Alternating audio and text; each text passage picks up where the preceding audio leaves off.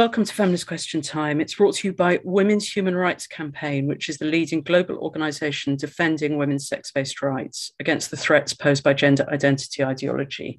We have a declaration on women's sex based rights, which has been signed by 19,505 people from 138 countries, and it's supported by 370 organisations. If you'd like to get involved, have a look on the website womensdeclaration.com and fill in the volu- volunteering form. That would be fantastic. We've got a statement on Afghanistan on our country contact page, uh, the page that says Afghanistan. So have a look at that if you would like to. Now, this week, I'm really pleased to say we have Borbála Juhász from Hungary. She's feminist, women's historian, gender policy expert. We have Rochelle Dean from the Bahamas. Andrea from Mexico, Dee from the USA, and Anna Hidalgo from Spain. Borbála is from Hungary.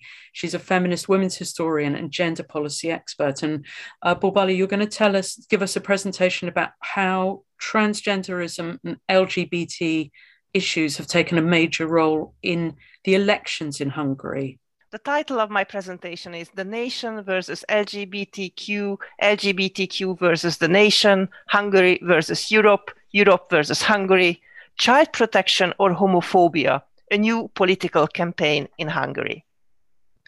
And as Joe mentioned, we have to be in solidarity now for Afghan girls and women. This is the famous 1985 picture of the National Geographic of Sharbat Gula. And why I mention this, because I think what I'm going to talk about is a whole political farce on both sides, both the conservative side and the so-called progressive, liberal and left-wing side. And uh, we are really losing track of what is really mattering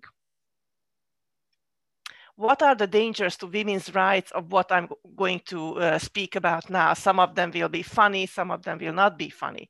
Uh, these are statements that I will not be able to prove uh, for lack of time, but I think if the LGBTIQ rights are seen as indivisible, as in this big one group, and inherent for liberal democracy with no space for debate, if feminism, LGBTIQ rights, and left wing liberal and green politics is seen as a trio by the conservative side with no space for debate, if feminism and LGBTQ rights are incorporated into corporate business culture without classic workers' rights for mothers and parents, and if journalism is dictated only by fashion, principles, morality, and ideology, and less by facts and investigation and giving voice to people, then both women's rights and LGBTIQ rights are in danger in the long run. That's what I think, and I hope I try to prove that with the case of this small country, Hungary.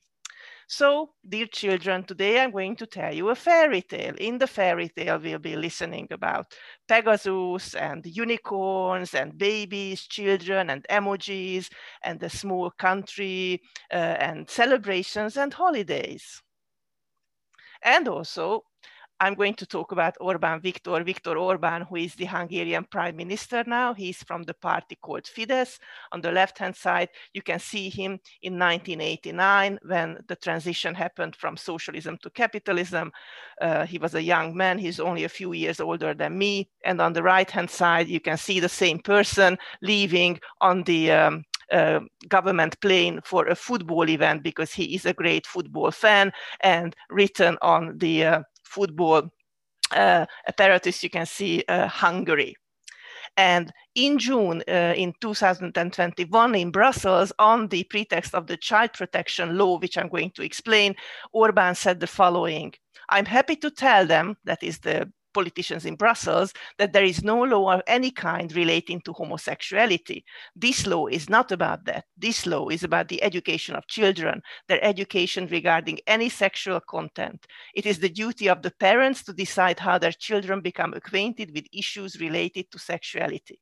At the same time, it is the duty of the state to create the conditions which enable parents to meaningfully exercise these rights of theirs. This is a law about the protection of children and parents. I am a committed defender of rights.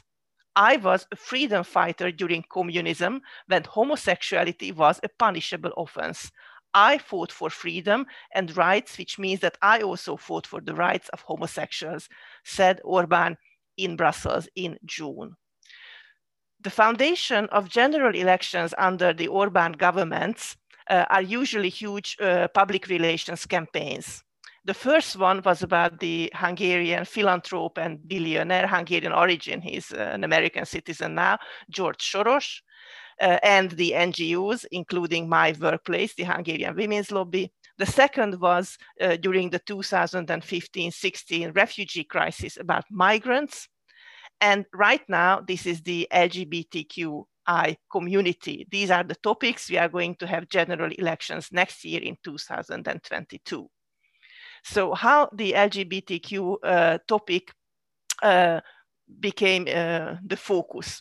Last year, first in the infamous section 33 uh, of a mixed uh, act, uh, they banned the legal gender recognition of people through that the Hungarian IDs must contain sex at birth, and this cannot be changed. So the sex, uh, the birth sex must be at the ID for all times. This also ref is reflected what kind of first name you can choose, because in Hungary you cannot ch just choose any kind of first name, just names on a certain list.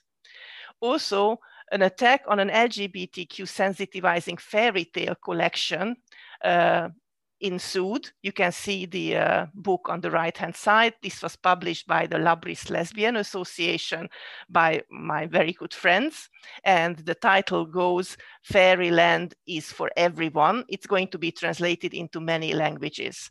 Very uh, serious uh, extreme right-wing attacks happened against the uh, uh, the book, but this was only the start of a great uh, coordinated government attack on uh, LGBTQI uh, rights. The, change, the fundamental law of Hungary, the so-called constitution, was also changed by allowing adoption of children only by married couples who by Hungarian law cannot be uh, homosexual couples. Uh, the minister can give a special ministerial exception for single people, single men or women to adopt, but we don't really know how this is going to work in, uh, uh, in, in, practice for the future. This year, uh, upon a request, the Consumers Protection Office ruled that on children's book that contain non-traditional gender roles, warning must be placed. So this particular book that you can see on the right-hand side now, if you go to a Hungarian bookshop, is covered in a little sticker saying this book contains non-traditional gender roles. And the big boom about which Orban, uh, I quoted Orban a few minutes ago, was the Child Protection Act, uh, which was introduced in June came into effect in July. Originally, this was a, an act uh, against pedophiles and uh, sexual abuse of children, but with a few amendments, uh, this uh, also aimed at the LGBTQ community. Bear with me, I'm going to uh, quote from this law. At the same time, the government uh, announced that they are going to hold a child protection referendum uh, connected to this Child Protection Act because Hungary became under heavy attack on transgender questions uh, for the next year, a few weeks or months before the elections. We don't really know the exact date of this referendum. This is going to be actually the eighth uh, referendum in, in, in Hungary since the changes in 1989, usually an idea by this Fidesz government. At the same time, a national consultation was held in uh, July and August, just finished two days ago, on what kind of life Hungarians imagine after COVID. And question number nine, which I'm going to quote, was again about transgender children. This national consultation is an idea of Fidesz, they uh, have held uh, have it on different topics. They send by post uh, paper letters, direct mail to every Hungarian citizen, but you can also fill these questionnaires out online. And uh, apparently more than 1 million Hungarian people applied to this national consultation. Uh, the results are not yet known. We are a 9.7 million country this national consultation was heavily advertised, is being heavily advertised by a very funny emoji campaign, uh, really catering for, for people who cannot even read but can understand emojis. And at the same time, a massive concentrated media campaign about transgender children, drag queens, uh, sexual orientation and gender identity, uh, sexual reproductive health and rights, school education uh, in the West uh, is uh, spreading everywhere in the conservative press. And what is going on in the liberal press, I will tell you soon. Uh, I uh, highlighted uh, the English translation of the actual parts of this Child Protection Act uh, that uh, came under heavy fire. I really doubt that many politicians in the EU or in the West have actually read this very, very long uh, act, very long law. Most of that is really aimed at um, a special pedophile register, which parents who have children under 18 can uh, reach uh, online, which uh, this also exists in other in other countries. So the shares uh, the state shall protect the rights of children to self-identity according to their sex at birth. So this expression, sex at birth, comes back again and again in the text. Then the next one, it shall be prohibited to make pornographic content or content available to children under the age of 18 that depicts sexuality for its own sake or promotes or displays deviation from the identity of the sex of birth gender reassignment, or homosexuality. So this long epitaph is always uh, repeated again and again. The same uh, is about advertisement, then the next part about media services, a program which is likely to have an adverse effect on the physical, mental, or moral development of minors, in particular by having as its dominant element the promotion or presentation of violence, gender nonconformity, gender reassignment, homosexuality, or the direct, natural, or self-serving depiction of sexuality shall be classified in category V. This means that this is not for people under 18 and it goes uh, on uh, about the media. And finally, the state shall protect the institution of family and marriage, also because of their intrinsic dignity and value, with particular regard to the parent child relationship, in which mother is a woman and father is a man.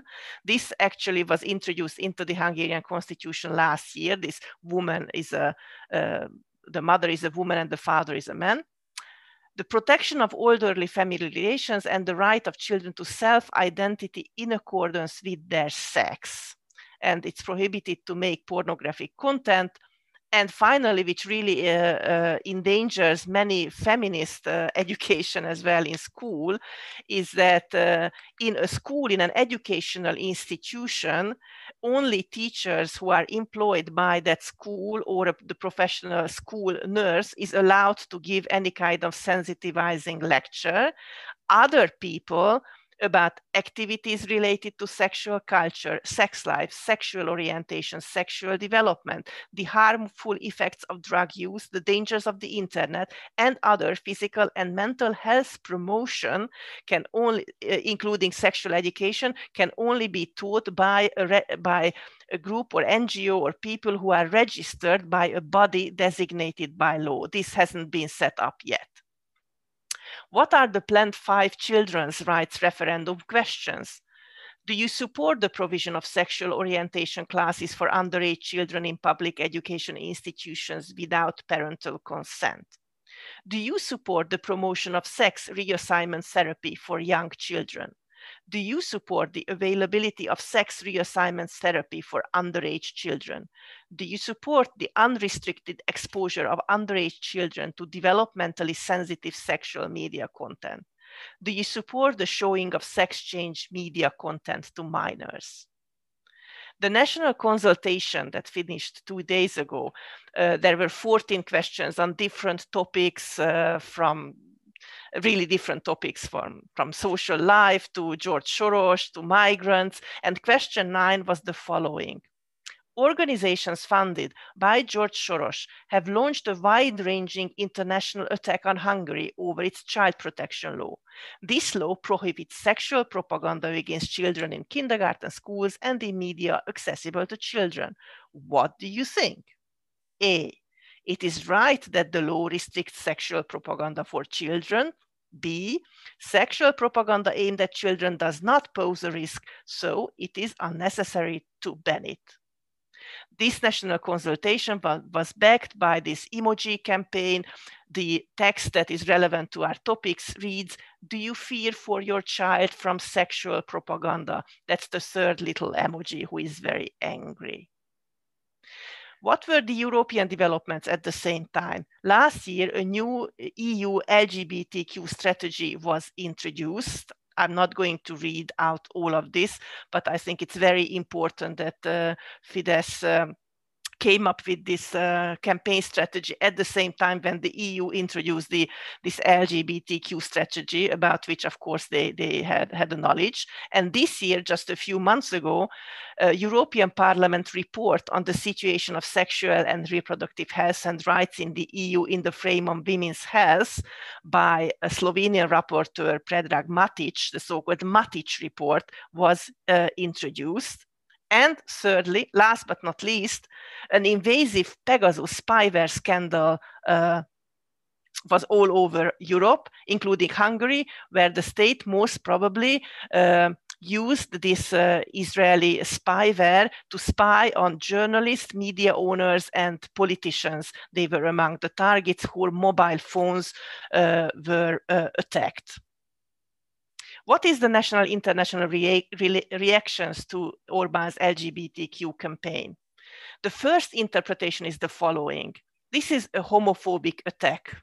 Homophobic, Nazi, fascist, terrible, anti-democratic. The second, the other interpretation, this is absurd. They are stupid. Nobody is going to change the uh, sex of children. They just come up with this. This doesn't make any sense. This is believed by the opposition in Hungary. Or this is only a diversion from the Pegasus scandal. They should resign. This is terrible that they, they spy uh, on uh, other politicians and, and, and journalists. The second interpretation used by uh, much fewer people is that this is only an election trick to divide the united opposition. Due to the very special uh, voting laws of Hungary, uh, because Fidesz has a two-third majority. The only way to beat Fidesz next year is that the opposition totally unites for the election. From the extreme right wing to the extreme liberal and the green ones they should just you know put one candidate against a fidesz candidate. And uh, this uh, question uh, this uh, transgender children question really did divide the opposition. So if it was a trick it was uh, very successful what was the international uh, reaction? A massive attack on Hungary. They just call this uh, child protection law homophobic law. If you, uh, you know, do a search on the internet, it's just called the homophobic law. A rule of law procedure, a special EU procedure was put forward, but we don't know whether it can be done or not. And uh, Hungary was also threatened that uh, funds will be curbed available for Hungary and both the national and both the international um, arena on the media, uh, pro LGBTQ uh, content is coming out every single day. It's mostly about transgender people, mostly about actually transgender teenagers, and the liberal and the uh, oppositional media, the corporate, big, corporate uh, uh, businesses, and also sports campaign are full of this homophobic law, and they uh, they are saying that this is terrible, and uh, usually they uh, there are very um, emotional interviews with transgender people.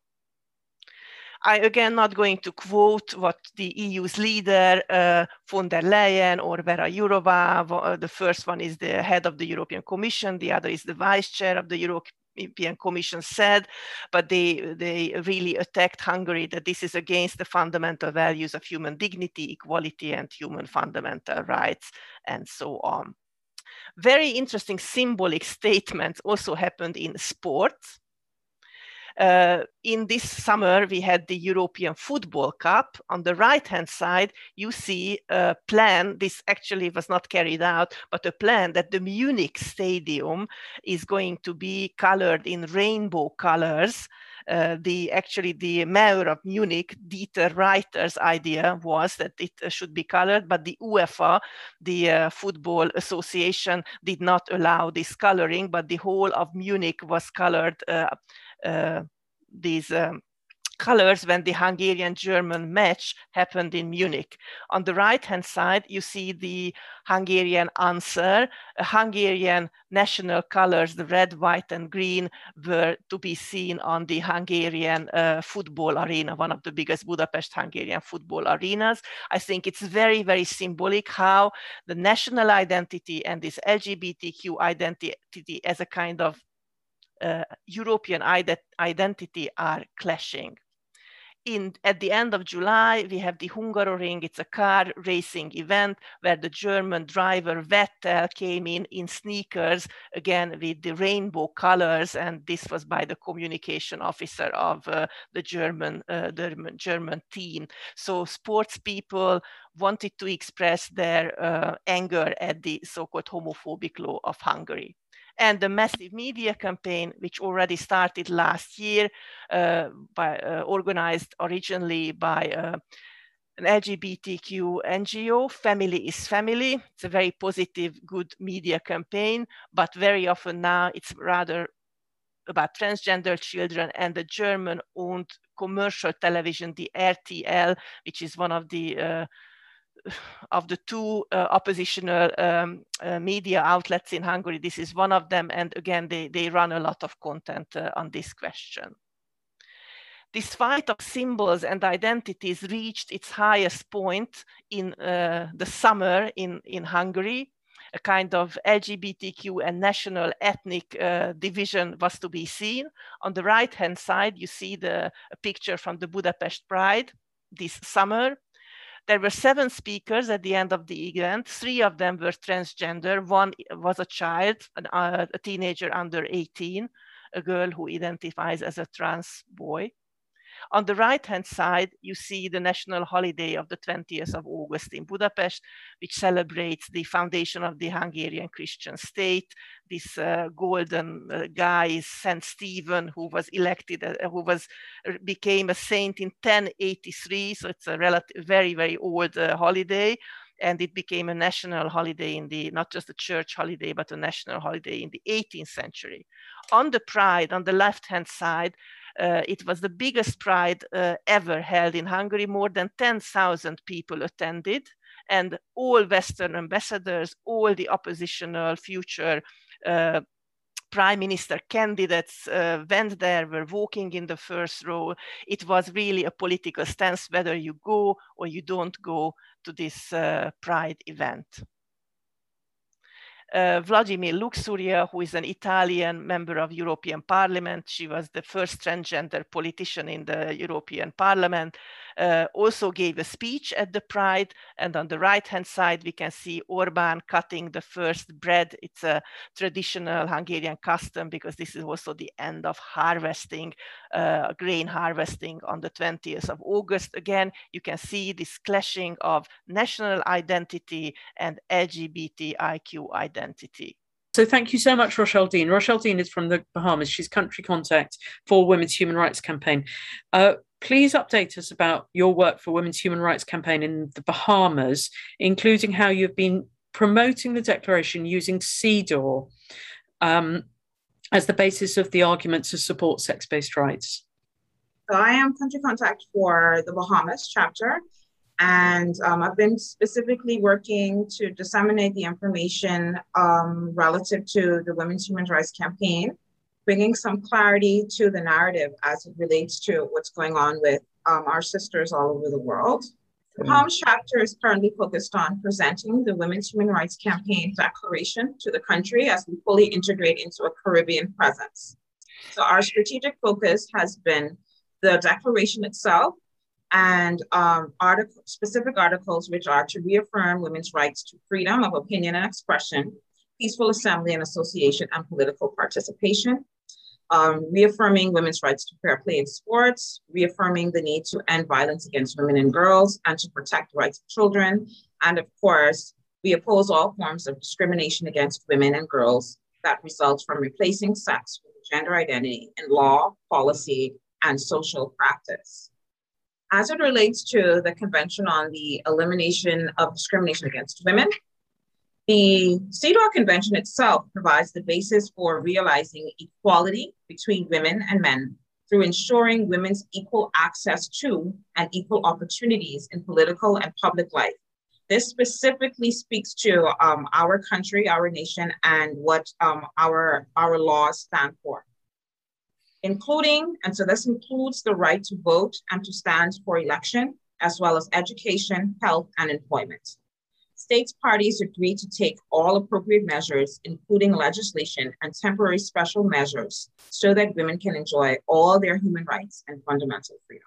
The basis of our activism is the CEDAW Convention, which drives our ability to collect qualitative and quantitative and quantitative evidence that drives proper policy development and analysis for women in the Caribbean that can finally be used in gathering empirical data for matters that impact women. So Article 5 of the CEDAW, of states that state parties shall take all appropriate measures to modify the social and cultural patterns of conduct of men and women with a view to achieving the elimination of prejudices and customary and all other practices which are based on the idea of the inferiority or the superiority of either of the sexes or on stereotyped roles for men and women. So we know for fact that one of the things that we're very, very focused on is making sure that both sexes are equal. And so in doing that, we are women setting the record straight for women. We want to disseminate accurate information that promotes the WHRC declaration that defines who we are as women as defined in the CEDAW Convention.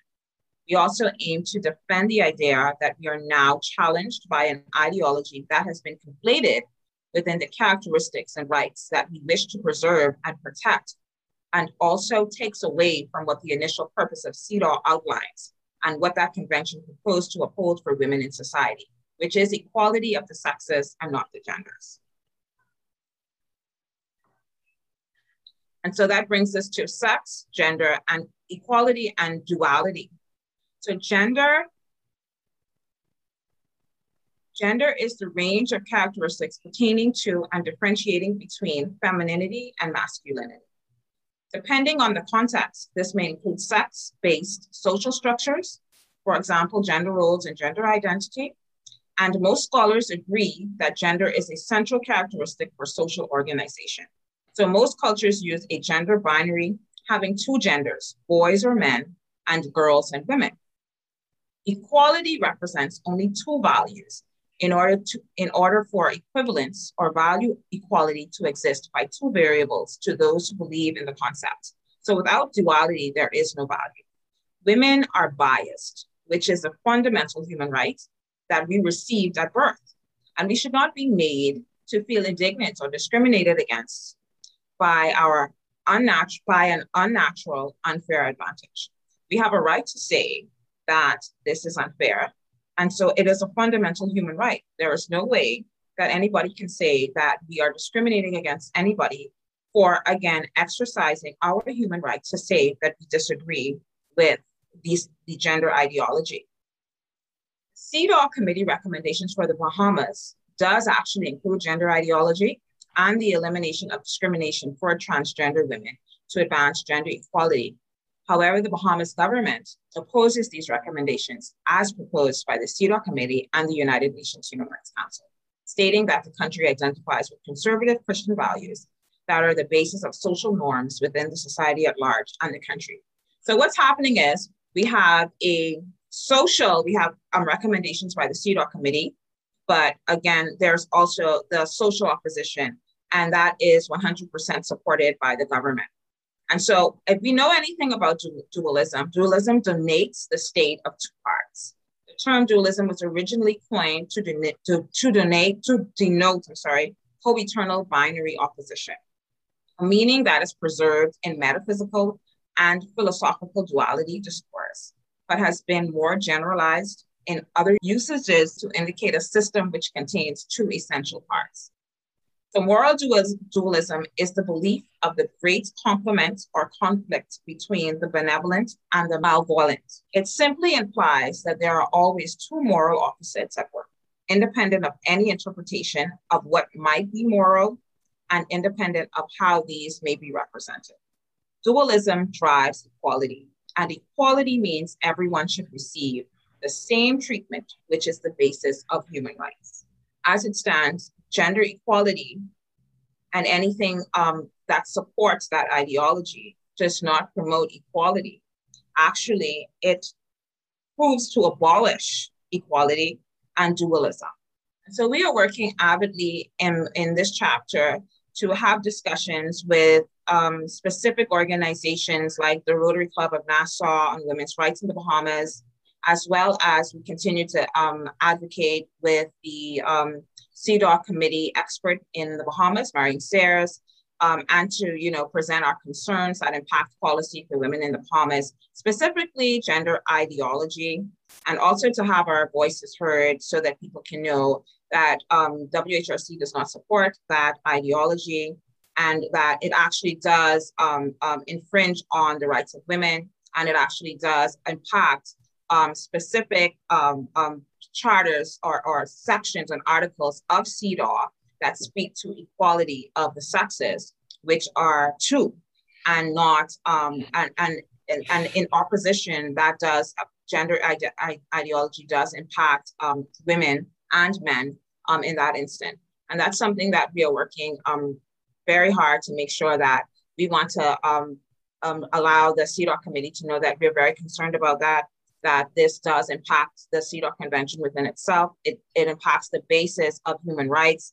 And so it is just um, something that we have to continue to advocate for. And so we continue to have those discussions and we continue to disseminate that information so people can know that duality um, is actually equality. And if we are going to um, speak about equality, there has to be a level of inferiority because that's what we are advocating for equality. And so what that means is that CEDAW set out in its convention that one of the sexes has always been inferior, which was women. And so the, the challenge with CEDAW was that we are fighting for the equality of women and men.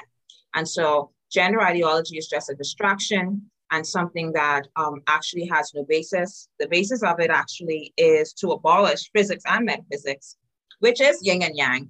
And you know, it it really produces nothingness. And so that's really the the our focus right now, making sure that people have that understanding so that there is no confusion as to um, what we present, what we are talking about, and the fact that in order for the basis of CEDAW to continue to have um, um, its standing, and to continue to advocate and, and produce the outcomes that we want for women, we have to set the record straight, particularly for some of the things that gender ideology um, actually does to the CEDAW Convention. And it does um, um, diminish, um, if not many of the articles, it actually seeks to abolish it. And so um, you can contact um, Bahamas Women's Declaration.org to discuss if you would like to assist the Bahamas chapter or discuss further things that we can actually present to our our com- um, um, expert committee expert um, as we continue to advocate. Please do reach out to me. The absurdity of gender ideology cannot be justified um, with CEDAW. And um, I think we need to remember that when we are advocating for ourselves as women. Um, there, there is no basis to gender ideology. It all boils down to it being nothingness. And so therefore, um, you know, and I think I've reiterated this and I've said this from the beginning, Joe, that there is no basis for it. And so, um, and I've, I've thought about it and, uh, you know, I still can't find any means of why this is being included into anything. We're going to hear from Dee uh, in United States of America. She's a ROGD mom. I um, am the mother of two beautiful girls. We adopted them from China, and uh, one is 12 and the other 17. Um, a little over two years ago, in June of 2019, my what I thought was a very happy 17 year old boy crazy girl uh, came out at the dinner table as bisexual. Um, and then two months later, she said she was gay, and just a week or two later, claimed to be trans. Um, against this backdrop, she had come into a friendship with a very uh, gender nonconforming girl. Um, and that's turns out that's the child that took my daughter down the proverbial rabbit hole. By way of background, when we adopted her in China, she was 13 months old. She weighed only 15 pounds. She could not crawl or hold a bottle. We thought perhaps her arm was broken or there was some disability. Um, but in 11 days, she gained her strength and was able to hold the bottle. When we brought her home, I took her to a specialist in New York who examined her and diagnosed her as a failure to thrive baby. She said, We got the baby just in time. Um, I knew that the orphanage was not the best, but I had no idea how bad it really was. It was so bad, we were not allowed to see it. And that's unusual when you're adopting in China.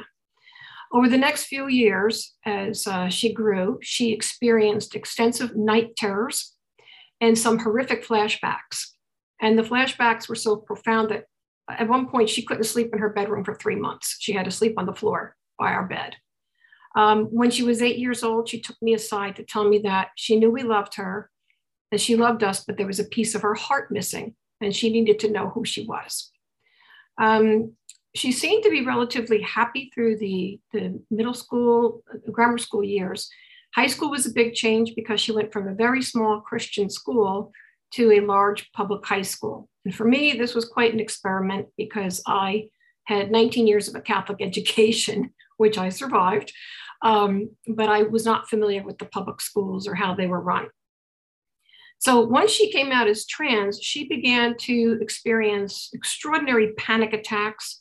So we, we went to a therapist in September of 2019 um, and by the fourth visit, that therapist demanded that I take her to the suicide unit because she was having suicidal ideation. What I found when I, when I reflect back, my child was happy until she declared herself to be a boy. So they released her the next day. Um, the plan she had was to drown herself, but if you don't do it with drugs or alcohol, it's a plan that's doomed to fail.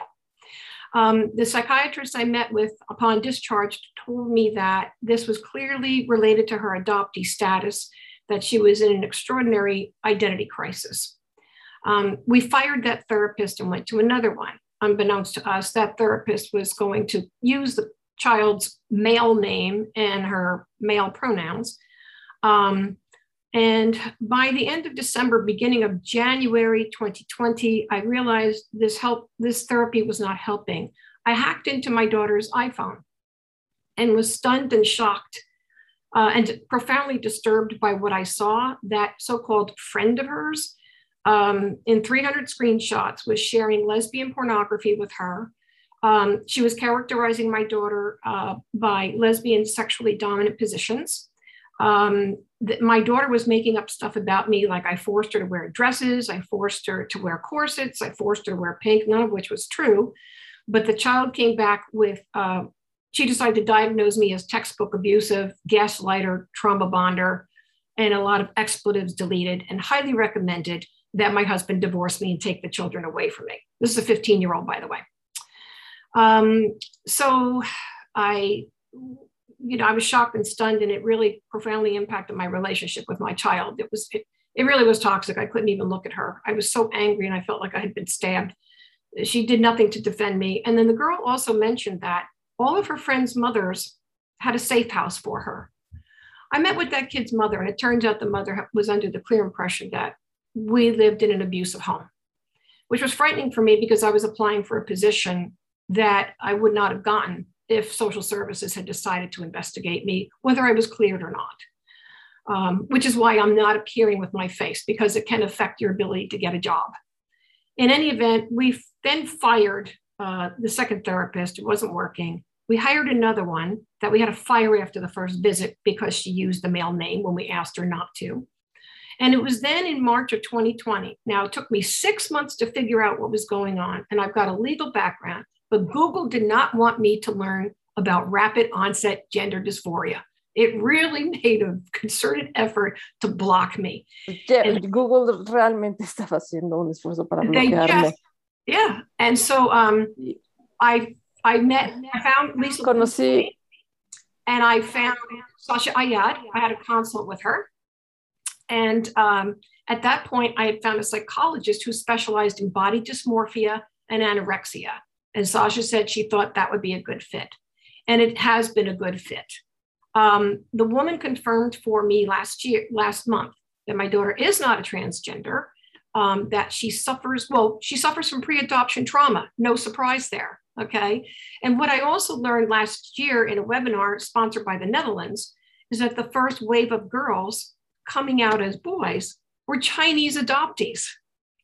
I contacted our adoption agency and I said, Is any other mother with her hair on fire calling you to say, you know, this is what's going on? He said, No, but we've had a number of our adoptees transition. Um, and the second wave in the Netherlands were girls on the autism spectrum. And I believe that this friend of my daughter's is on the spectrum, and her mother believes that too. This is a cult, women, ladies, it's a cult.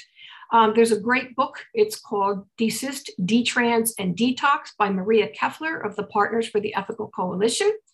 The mother that I met with said, I know it's a cult because I was in a cult. She herself had been in an evangelical cult.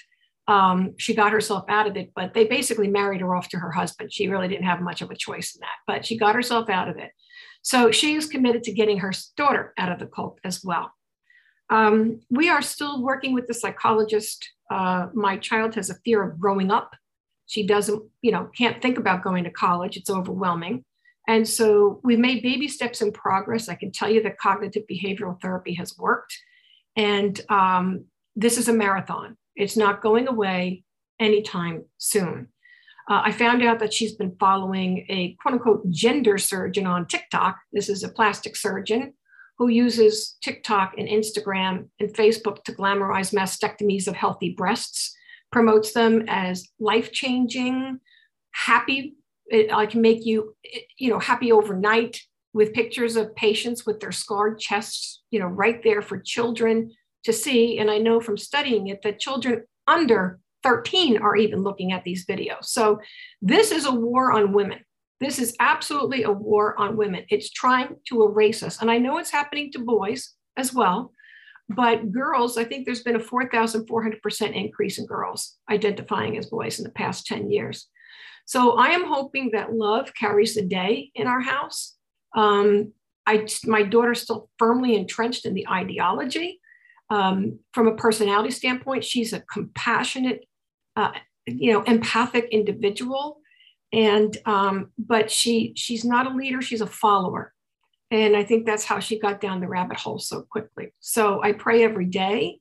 I I, I I'm not a religious woman, but I do have some faith, and um, I just hope that you know as she grows up uh, but I fear her turning 18 because then I really lose all control and authority under the law. The kid can run out to Planned Parenthood uh, and get her testosterone fix, if you will. And that's another issue I have with Planned Parenthood. I was a supporter of women's reproductive health rights, but I wrote them a letter saying, this is not a reproductive health right. You are, you are sterilizing women.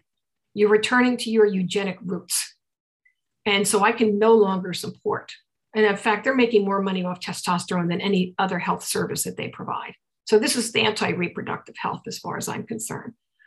So thank you for, for giving me this opportunity. I am not alone. I, um, I belong to a group of women who are going through this. And I also um, am very uh, heartened by the launch of a website called genspect.org. Um, they are doing wonderful work advocating for parents like us who have to, you know, withstand comments such as you're a homophobe, you're a transphobe. Uh, the school, I had to run to the school and run interference. They were using the male name, the male pronouns. I have to do it with the driver's ed instructor. I have to do it with any adult that um, she encounters to say to them, please do not use the male name because you're making it more difficult for her to dial it back when the time comes. I can't control what the kids say. I can't control what the cousins do. Um, I have family members that I think are opposed to the way I'm raising my child, uh, the way my husband and I are raising our child. And it, it really, you feel like you're under siege 24 7. It's a very difficult situation. I love this child. When they placed her in my arms, it was one of the happiest days of my life. And I see this ideology just ripping her out of the family. It's destroying families. you know, and the impact on the younger one in the house can't be underestimated either. So this is um this is warfare. This is warfare. And I'm I'm grateful to women like you that are that are on the front lines um, battling because we've got we worked so hard to get to where we are today and we still have a long way to go. So thank you. Anna's from Do Fem Co. She's going to tell us about that organisation. Please tell us about your organisation, why and when it was formed, how have the trans laws in Spain affected children and young people, and how have you reacted to these laws? Okay, so the title is DoFemCo, an overview. And first of all, I'm going to explain you a little bit how uh, the situation is in Spain um, dealing with the regional trans protocols in schools. So they have been passed since 2014 in 14 of the 17 regions we have in Spain.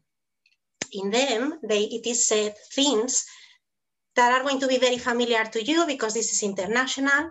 But anyway, uh, they say things such as uh, you can be born in the wrong body, trans rights are human rights, these policies are needed to stop the suffering. Um, they are also um, penetrated uh, with uh, this neo language, gender fluid, non-binary, transgender, assigned name, you know. And it is very, very, very worrying that there is a list of transactivist associations in these protocols as reference for LGTB plus educational guides and workshops for teachers and students. These protocols say that the school has to provide training to all the educational community. Teachers, we must learn how to identify, affirm, and accompany trans kids. And we call it gender critical teachers. We call this function as being a gender police officer. But in fact, as Dee explained, teachers, we can even open a child abuse investigation when families oppose. Moreover, we have to include gender ideology in the syllabus of all of our subjects, as well avoid sex segregated activities and tasks.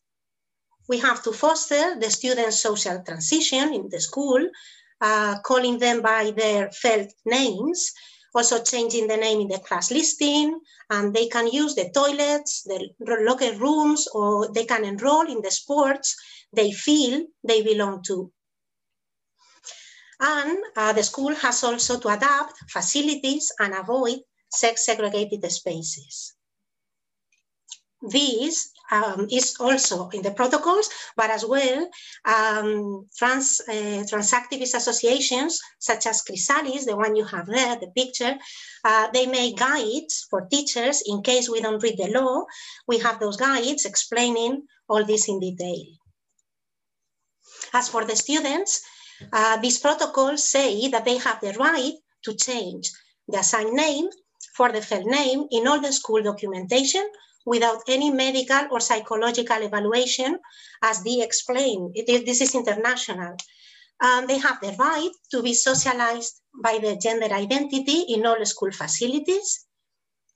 And the age to change sex in the school or in the national register is any, because with 16, they can do it without parental permission. But if you are under 16, you can do it with parental permission, or if not, you can have a legal representative assigned. Therefore, parents and teachers, we have two paths, affirmation or transphobia. Sorry. If you don't affirm, you can, if you are a parent, you can lose the minor custody. And if you are a teacher, we can be fined up to this big amount quantity of money. So as teachers, we don't have freedom of thought or freedom of expression. Nationally, um, there are 44 laws with gender ideology terms inserted.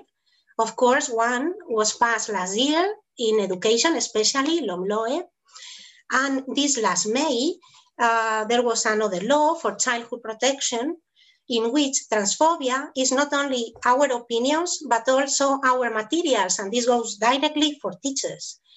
And not only fines but we can also be disqualified because of this law. And there is also a draft that was that we could read in June.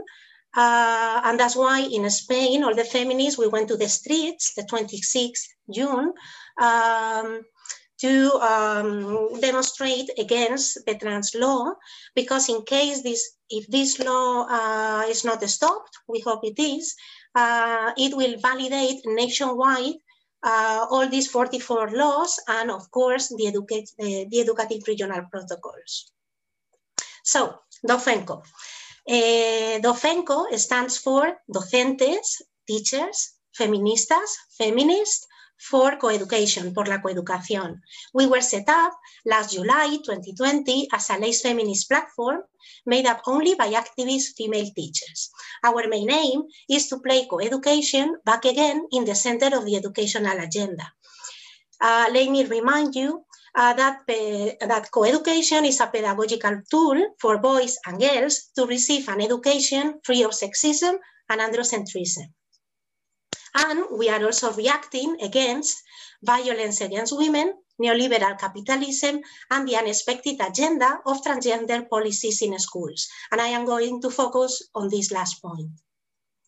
Um, I forgot to tell you, as you can see on the right side, that we have delegates in 10 of the 17 provinces in Spain. If you go in our website, dofemco.org, you can, you can see and read our blog, who we are, our manifest, communications for the press. But um, our position that is in the manifest says things um, such as nobody is born in the wrong body. If a boy or a girl rejects his or her body, they need a specialized professional help. There is no such thing as male and female brains or that the human species is binary. We are men or women. We are organized into six different commissions, families, students, teachers, research, communication, and representation. And now I'm going to tell you a little bit about each of them. In the Families Commission, we deliver informative talks and leaflets for families and families school associations this, for example, is a triptych that we send by email to all the families associations in Spain, and we can, we, you can also have it in, in paper. Um, also, in the Families uh, Commission, we give parent support. Uh, so cases um, similar to the one they uh, recounted, um, are like mm, popping in Spain. So we give we we meet individually, either online or physically, uh, gender critical families or families with a kid that has been diagnosed by the school or by someone uh, with sudden dysphoria. Uh, to try to give as much as information as support as, as possible. This is our email in case you want to contact us, docentesfemco uh, at gmail.com. We also offer template letters to send to the school so as to fight back uh, transgenderism in the school. Uh, for example, uh, the head teacher the girls' fundamental right to get access to segregated toilets and locker rooms. Also templates to ask for information or to complain about external educative trans workshops or to ask, for, to ask teachers for the syllabus and reading list in advance. In the Students' Commission, um, we have made, and we plan to have many more interviews uh, to gender critical young women, as the one you see there, that is Paula Dapena, a footballer in Spain, that uh, Carmen Luengo, one of our teachers, is interviewing uh, to provide role models to teenagers that are gender critical and feminist. We also write articles to denounce how transactivism impacts on young girls, as the one you have in our um, Telegram channel uh, about the Olympic Games. And we make a lot of feminism on TikTok because it's the, the app where all uh, students, teenagers are. Um, in the Teachers Commission, we assist gender critical teachers who contact us worried about the number of sudden cases uh, of uh, dysphoria, um, teachers who are afraid to speak in, in the school or wanting to object to transactive workshops, but they don't know how.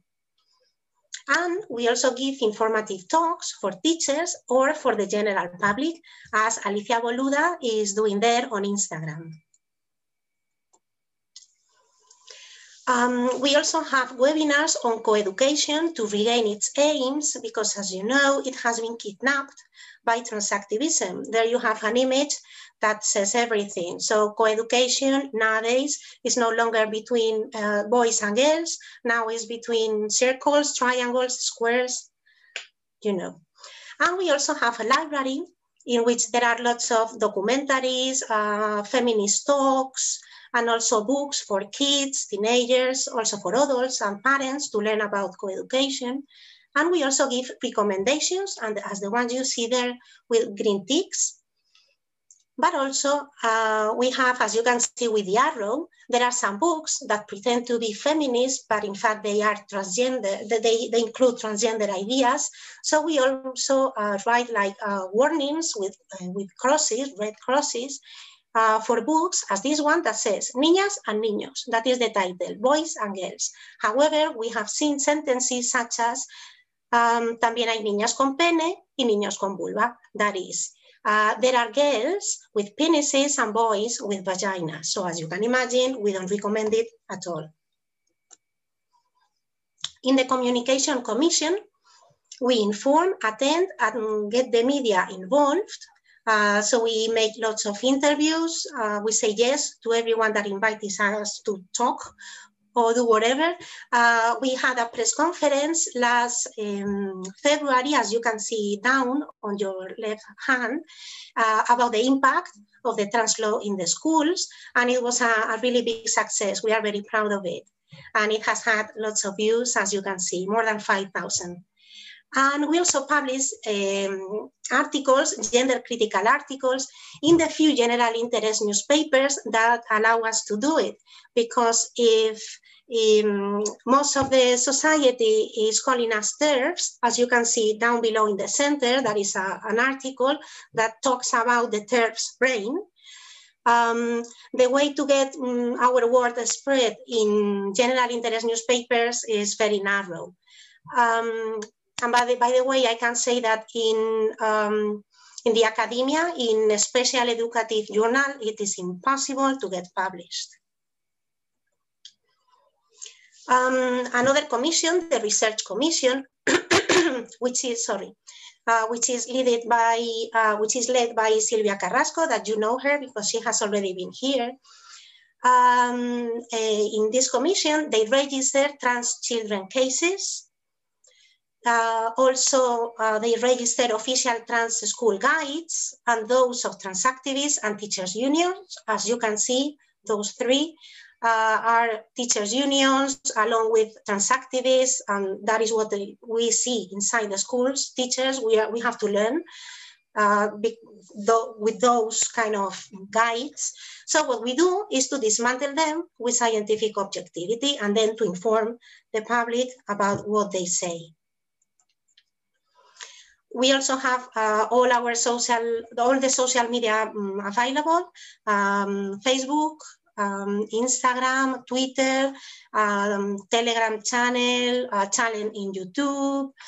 And in our web, something we do thanks to our translators and designers is that every time we see something interesting, for example, uh, Abigail Shrier um, gave an interview on TV and we really like it. So we wanted parents to see it and also teachers. So what we did was to um, translate all the interview and you can play it and scroll down and read it in Spanish.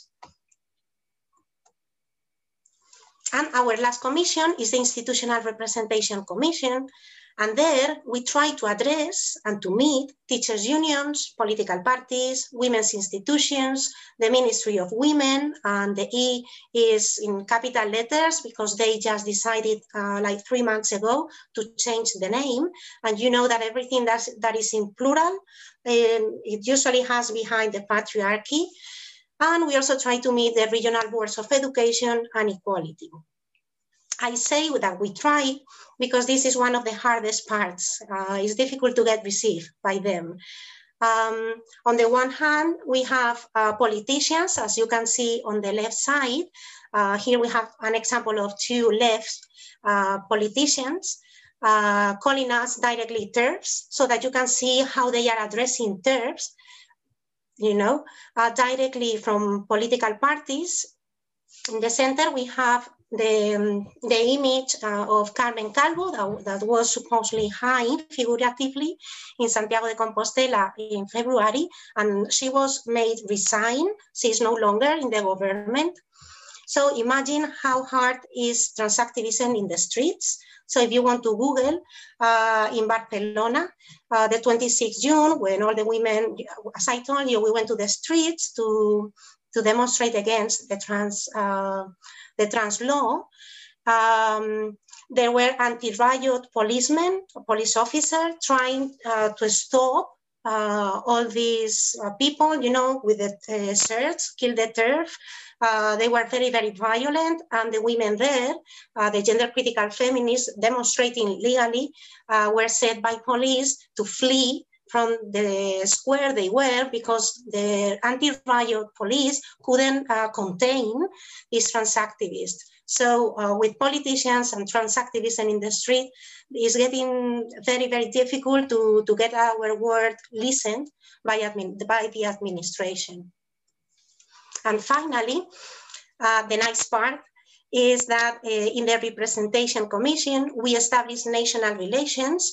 Uh, we work with many other feminist Spanish associations in Confluencia del Movimiento Feminista. And we also establish international relations uh, we sign any manifest or letter supporting girls and women's rights, such as the Women Human Rights Campaign letter, obviously. And we also work and meet monthly with other educational associations, such as Partners for Ethical Care, Transgender Trend, or Safe School Alliance. And that's all. Thank you very much for listening.